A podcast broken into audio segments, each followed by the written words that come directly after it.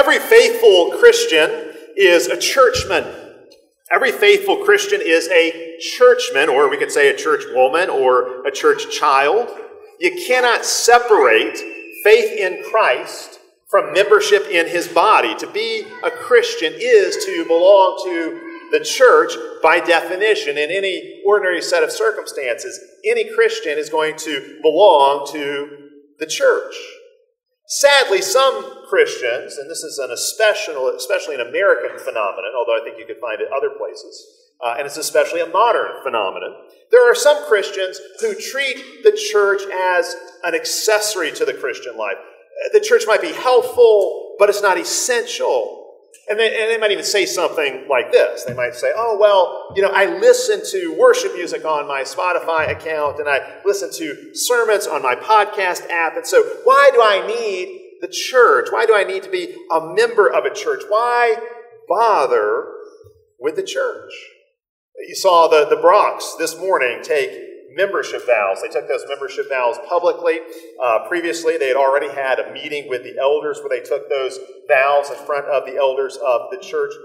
Why do that? Why be so formal about it, so formal about church membership? You know, it's interesting. If you go back far enough in history, you can certainly get to a time where Christians did not take church membership vows. And pre-modern times, uh, travel was hard.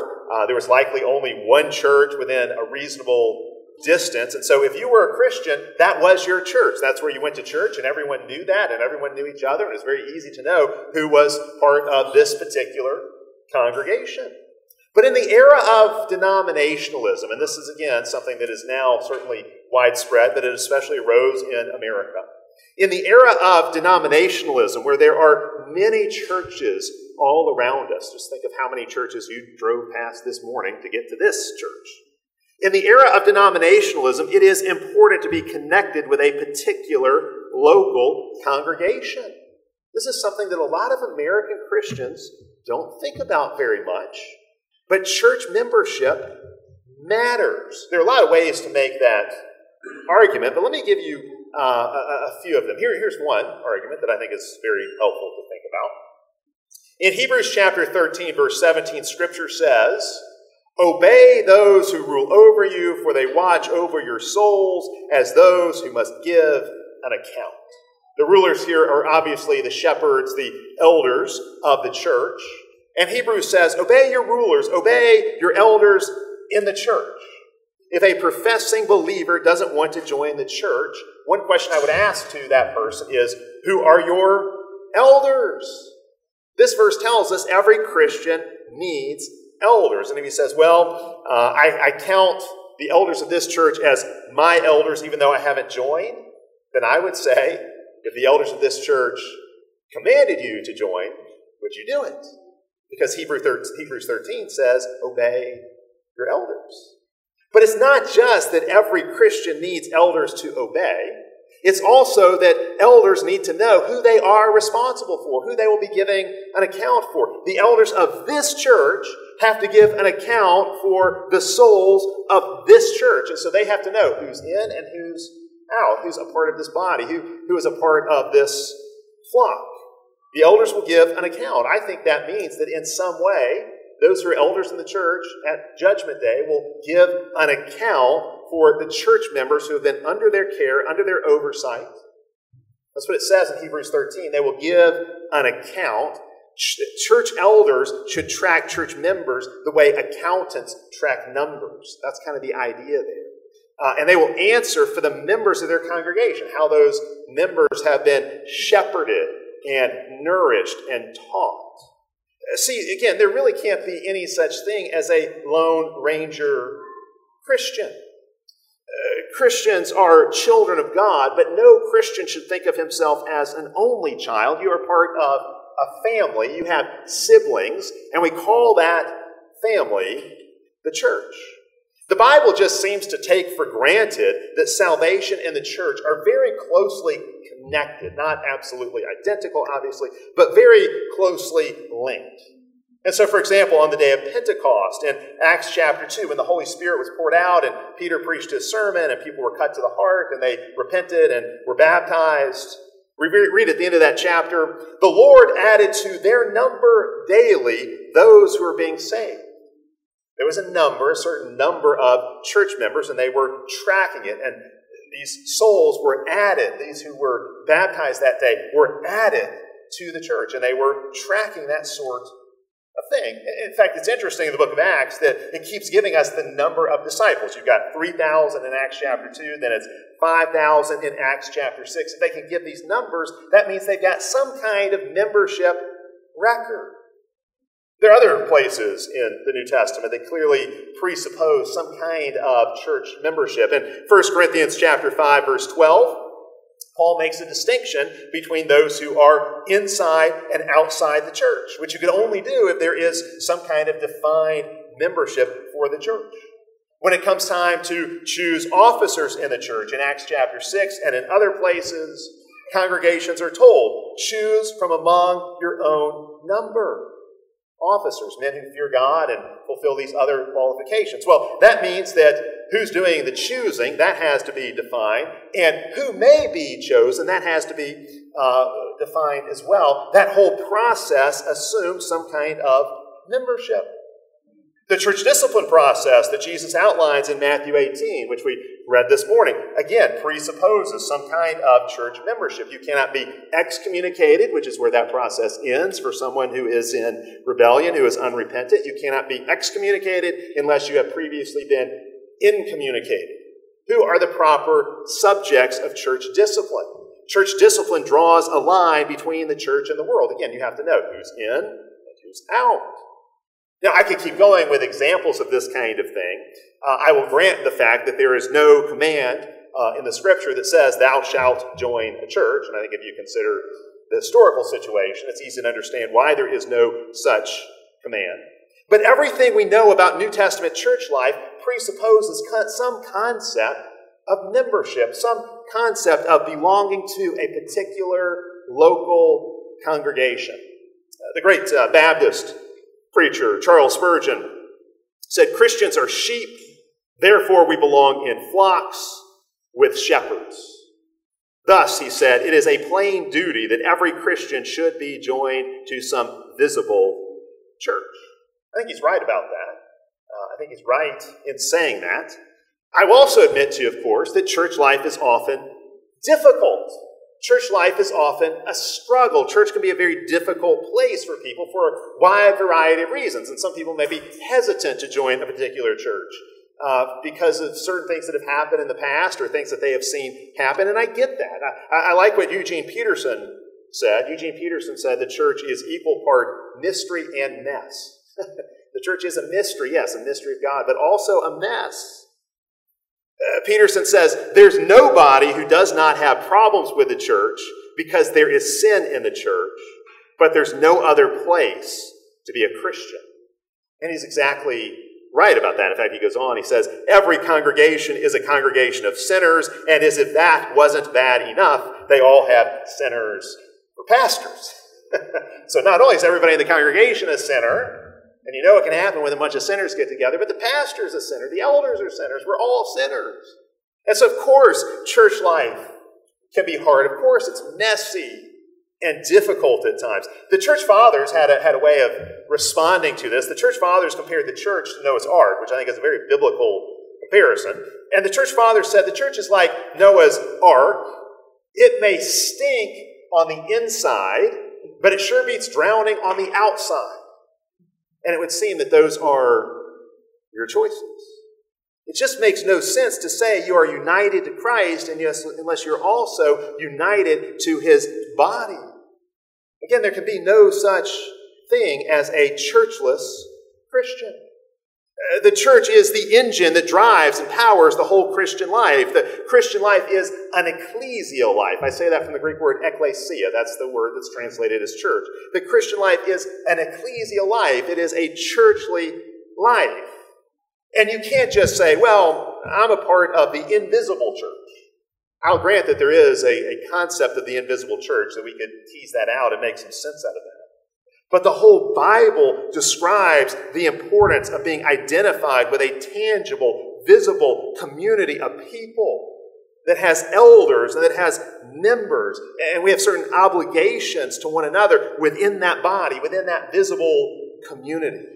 An invisible church can make no claim on me. It is the visible church that is called the body of Christ in the New Testament. And again, it makes no sense to say you're joined to Christ the head if you're not a part of his body. The church fathers had a saying, you cannot have God for your father unless you have the church for your mother. And the sixteenth century uh, reformers certainly agreed with that notion. John Calvin and Martin Luther both quote that. In fact, this is what John Calvin has to say about it. It's very good. This is at the beginning of book four of his Institutes that I made reference to last week. This is what Calvin says about the church as our mother.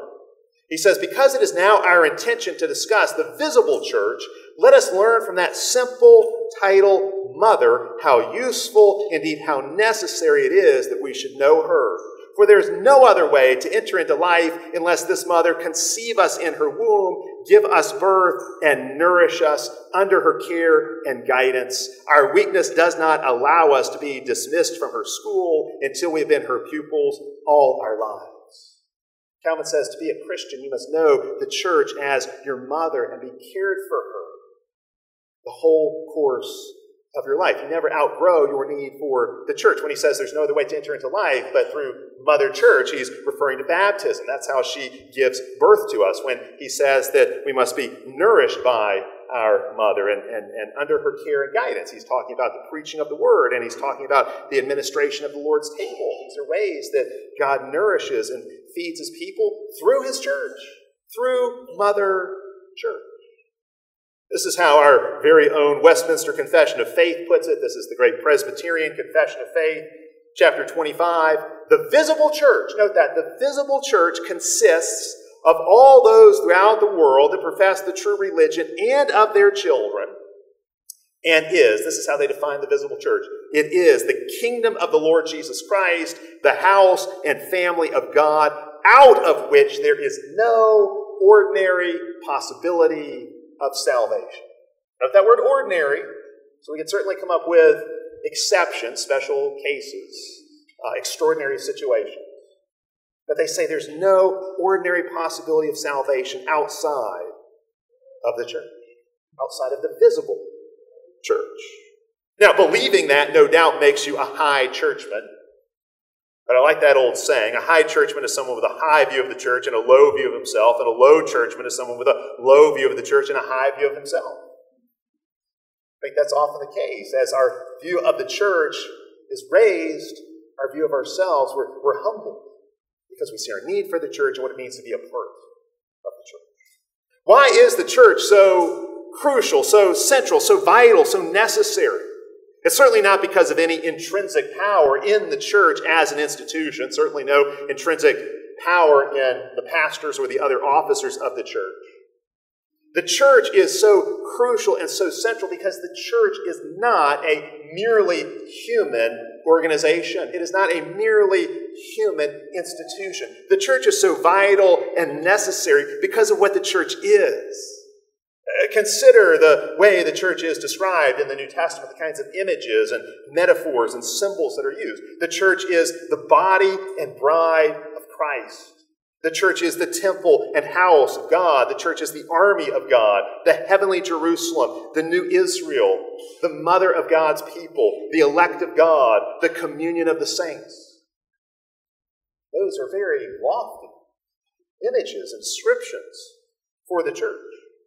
Many people will criticize and complain about the church. And I just want to say, when you criticize the church, remember that is Jesus' bride you're talking about. That is Jesus' wife you're talking about. Now, that's not to say that the church is above criticism. The church has not yet been fully glorified and beautified. She still has spots and wrinkles. Certainly at this point in history, as I already said, the church is a mess. The church is full of sin because the church is full of sinners. So yes, there are things to criticize, but I think we need to be very careful and hold the church in high regard at all times. A lot of people approach the church as religious consumers. We take our consumer-oriented way of life in America, and we apply that to religion, we apply that to church, and so people even talk about church shopping, and when people go church shopping, just like any other kind of shopping, they want the best deal. And so they choose a church based not on how biblical its teaching and worship are, or how faithful the community is to love and serve biblically. They view their church membership really as no different than their Sam's membership. And if you're a Sam's member and you get a better deal at Costco, then you leave Sam's behind and you switch over to Costco. That's so much the worse for Sam. And again, that's how a lot of people view church life and church membership, their commitment to a church. They're not looking for the best place to grow, but they just want to have their ears tickled, and so they don't go where they can best serve. Rather, they go where they can best be served by others. They're, they're, they're looking for a cruise ship. It's like if the church is a, is a ship, they're looking for a cruise ship to entertain them, not a battleship that's sailing out to go to war with Satan. Understand, the purpose of the church is to gather and mature the people of God. The purpose of the church is to gather and perfect God's people. The purpose of the church is to baptize and disciple the nations and to offer God worship that is worthy of His majesty. That's the point of the church. And particular churches should always be evaluated according to those criteria. Church is not optional. The Christian life, again, is a churchly life, a life lived in the context of the local church. Again, church life can be really, really hard. I get that. Everybody gets that. But there's no other place to be a Christian except within the church. Now, I think this is rather obvious, but I also think a lot of people refuse to admit it or refuse to see it. Let me give you a rather extreme example of this. This is Jen Hatmaker.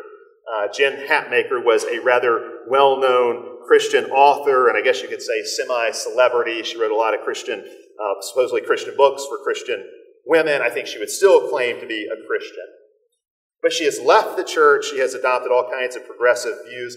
But listen to what she says about the church, because I think this captures the way so many Americans think about the church. This is what she says. She says, "I haven't attended church in six months, maybe longer." She says, "There's a new side of Jesus I'm figuring out, the one who loves me in shattered places, the one who understands the sanctuary ghosts and lets me watch C B S Sunday morning instead of going to church without shame.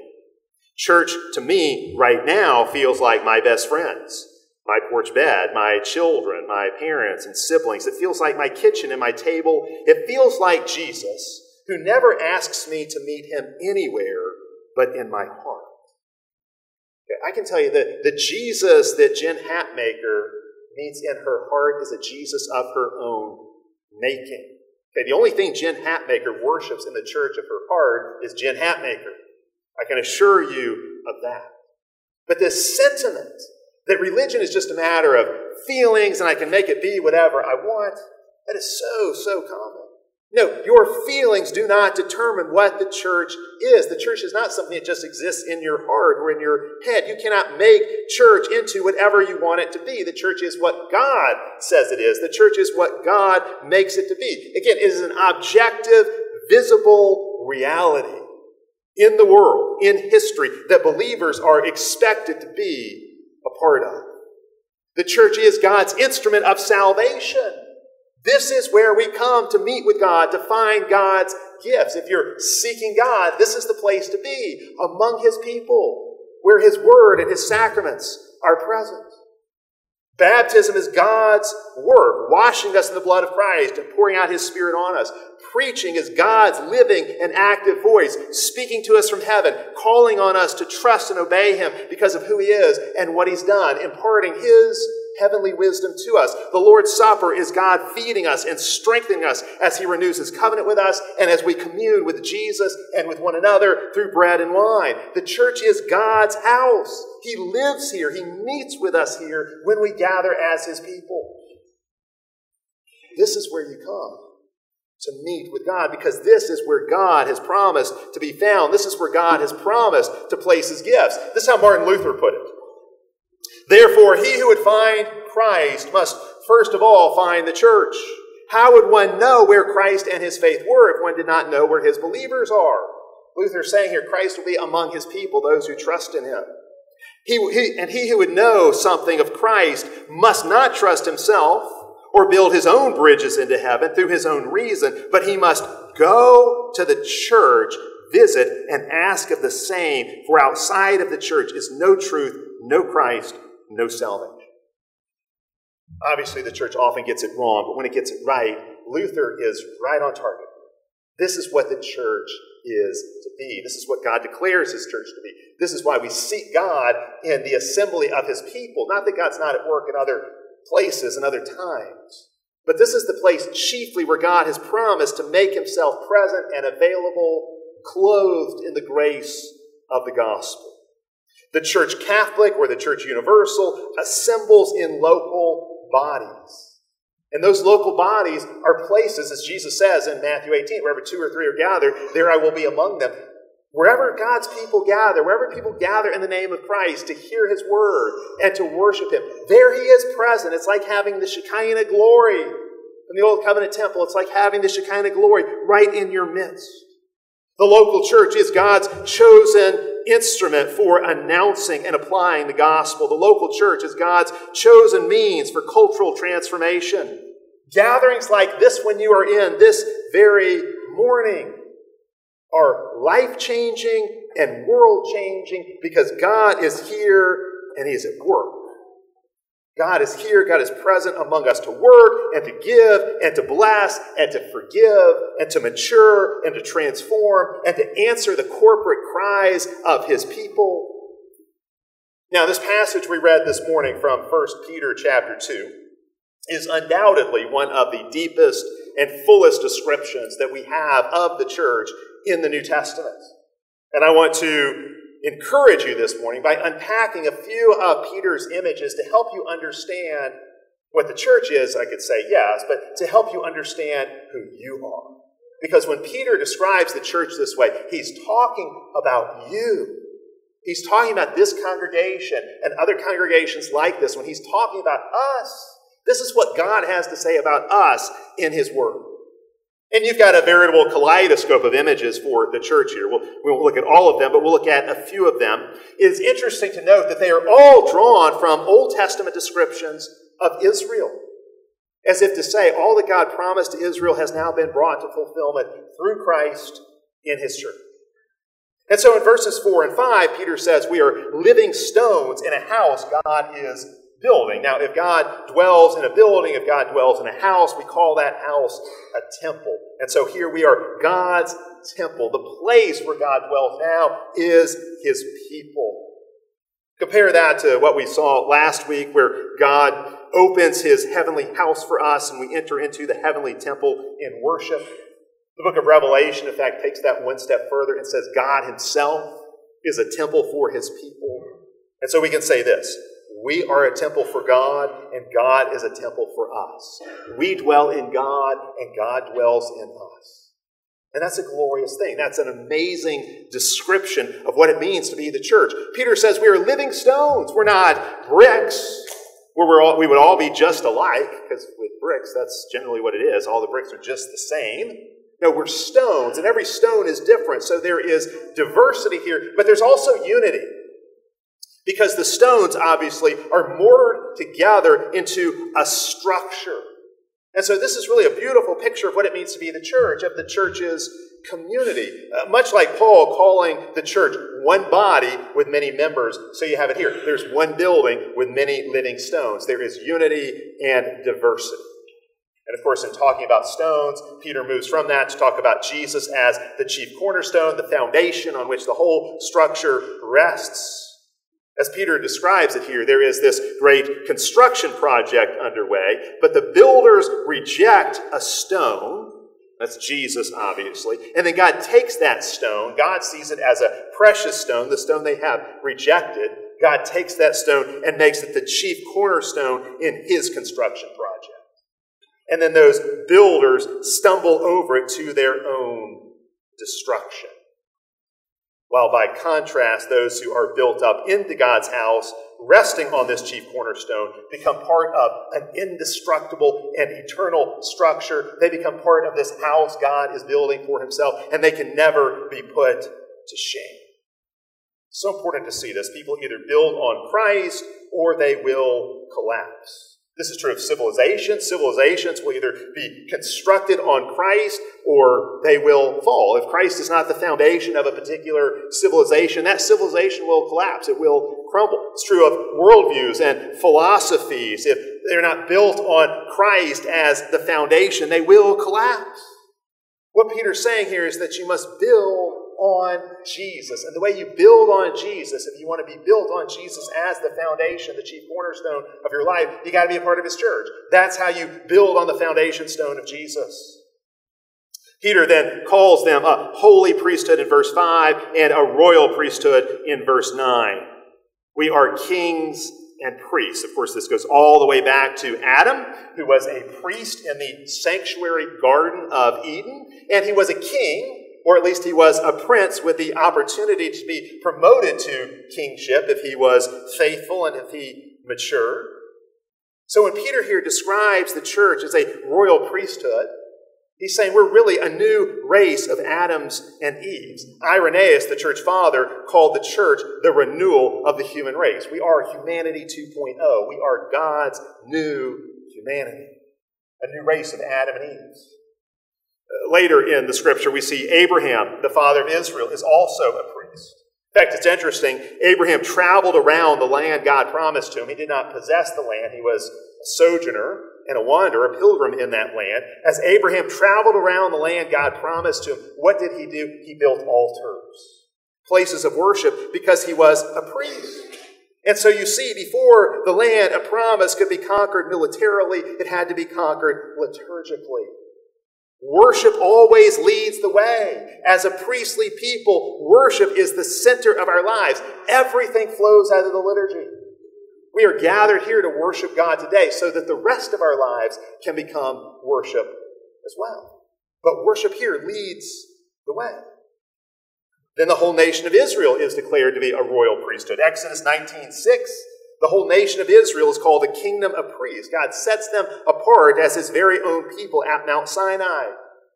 And it's as if Peter is saying now, that mantle has been taken up by the church. We are the new Israel of God. What God purposed for Israel will be fulfilled in the church.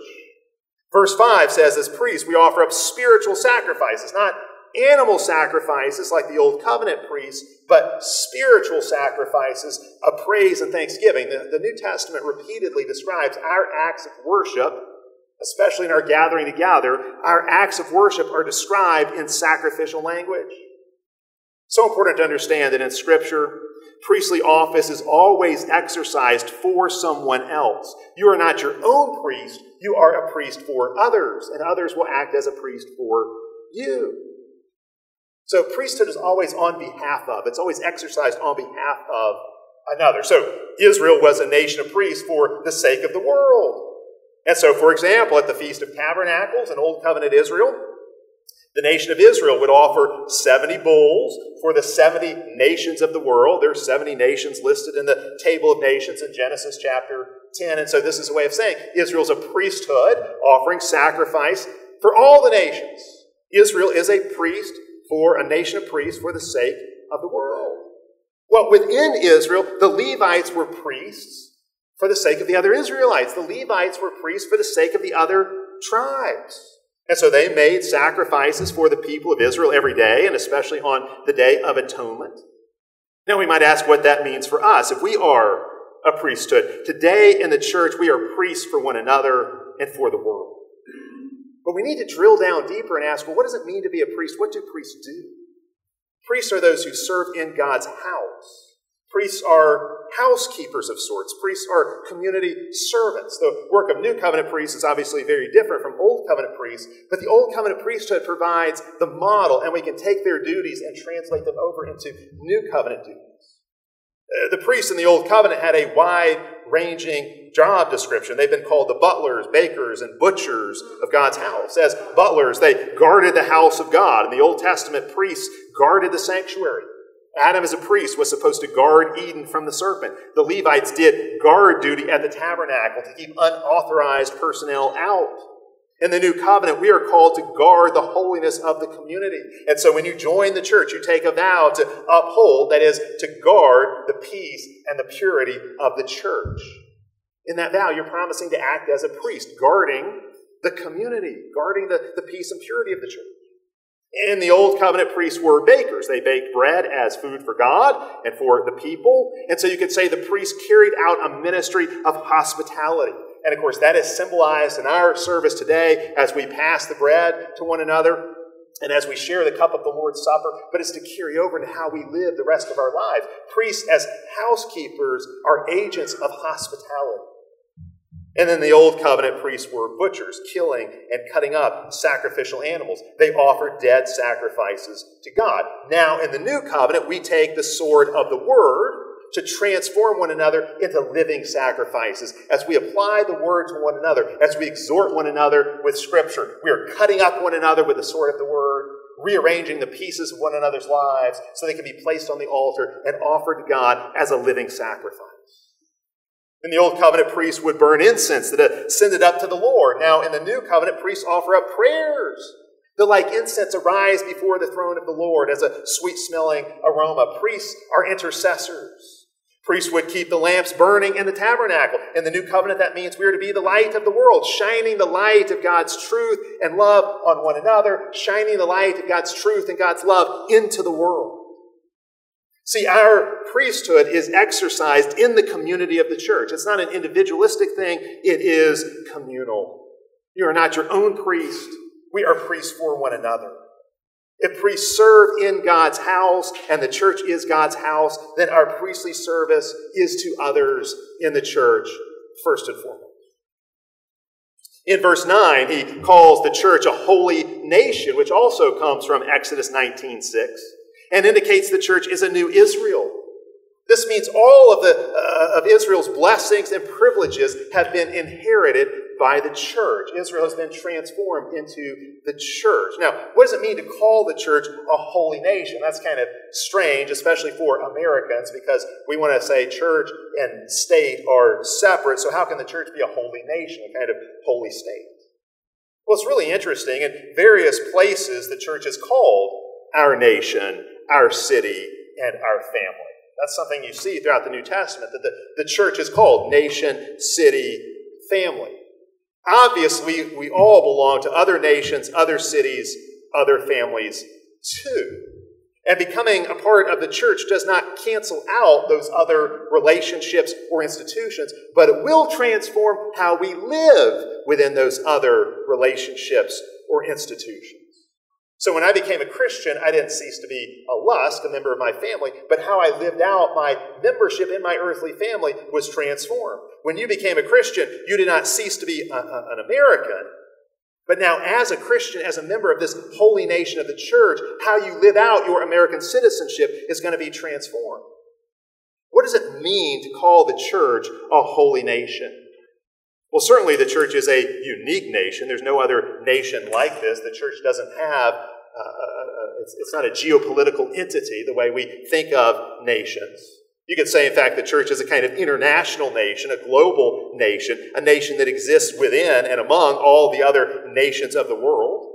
And it is a nation with a mission to all the other nations of the world, a nation with a mission to disciple all the other nations of the world. I'll tell you this, the church is the greatest nation on earth. The church is the greatest nation in the world, and that is because the church is not of this world. It's a nation that does not belong to or arise from this world in the same way as other nations. To describe the church as a holy nation is to say the church has a culture all his, all her own. Think about what it means when, when we talk about different nations, different people groups. Nations have their own stories with their own heroes and villains. Think about the American War for Independence. Nations have their own calendars to celebrate what is most important to them. Think about the fourth of July or Memorial Day. They have their own way of life. As Americans, we talk about the American dream, and we have certain buzzwords and catchphrases we use to sum up what it means to be American. Well, all of those things are true of the church. The church has her own story with her own heroes and villains. The church has her own calendar to celebrate what is most important to her. The church certainly has her own way of life. So what does it mean to be a part of this holy nation? Well, it means the Christian lives in two nations at once, and he wants the holy nation of the church to influence and disciple the earthly nation of which he is a citizen. The church is the greatest nation on earth because it puts on the greatest show on earth, which is the liturgy. When I call liturgy a show, I don't mean it's about entertainment. You participate in it. But the church is the greatest nation on earth, and the church puts on the greatest show on earth. As we enter into heaven itself in our worship, that's what it means to be a holy nation. We're a nation with access to the most holy place. The church is a nation built on faithful worship, and thus the church is what a nation should be. And so the holy nation of the church calls on every other nation to submit to the Lord Jesus Christ and to worship him. Yes, we can say in the Bible, church and state are always distinct institutions. But we can also see in the Bible, both institutions of church and state should always be obedient to Christ and should do what he commands them to do. In verse ten, Peter takes another Old Testament text, this time from Hosea two, and he applies it to the church. God says he will take those who are not his people and he will make them his people. God says to those who are not his people, you are my people. I'm claiming you as my own. He says, you had not obtained mercy. Now you have obtained mercy. This could be a reference to Jews who had fallen away. It's in context from Hosea, Jews who were cast into exile, but who have now been regathered and returned to the Lord. Or it could refer to Gentiles, to pagan peoples who never knew the Lord in that way, but who have now been made a part of his people by coming to faith in Jesus. He calls us a people. To be a people means we belong to one another. We have a place of belonging. To be a people means disciples of Jesus share a common life. It means we have a place where we belong. And I think this is so important.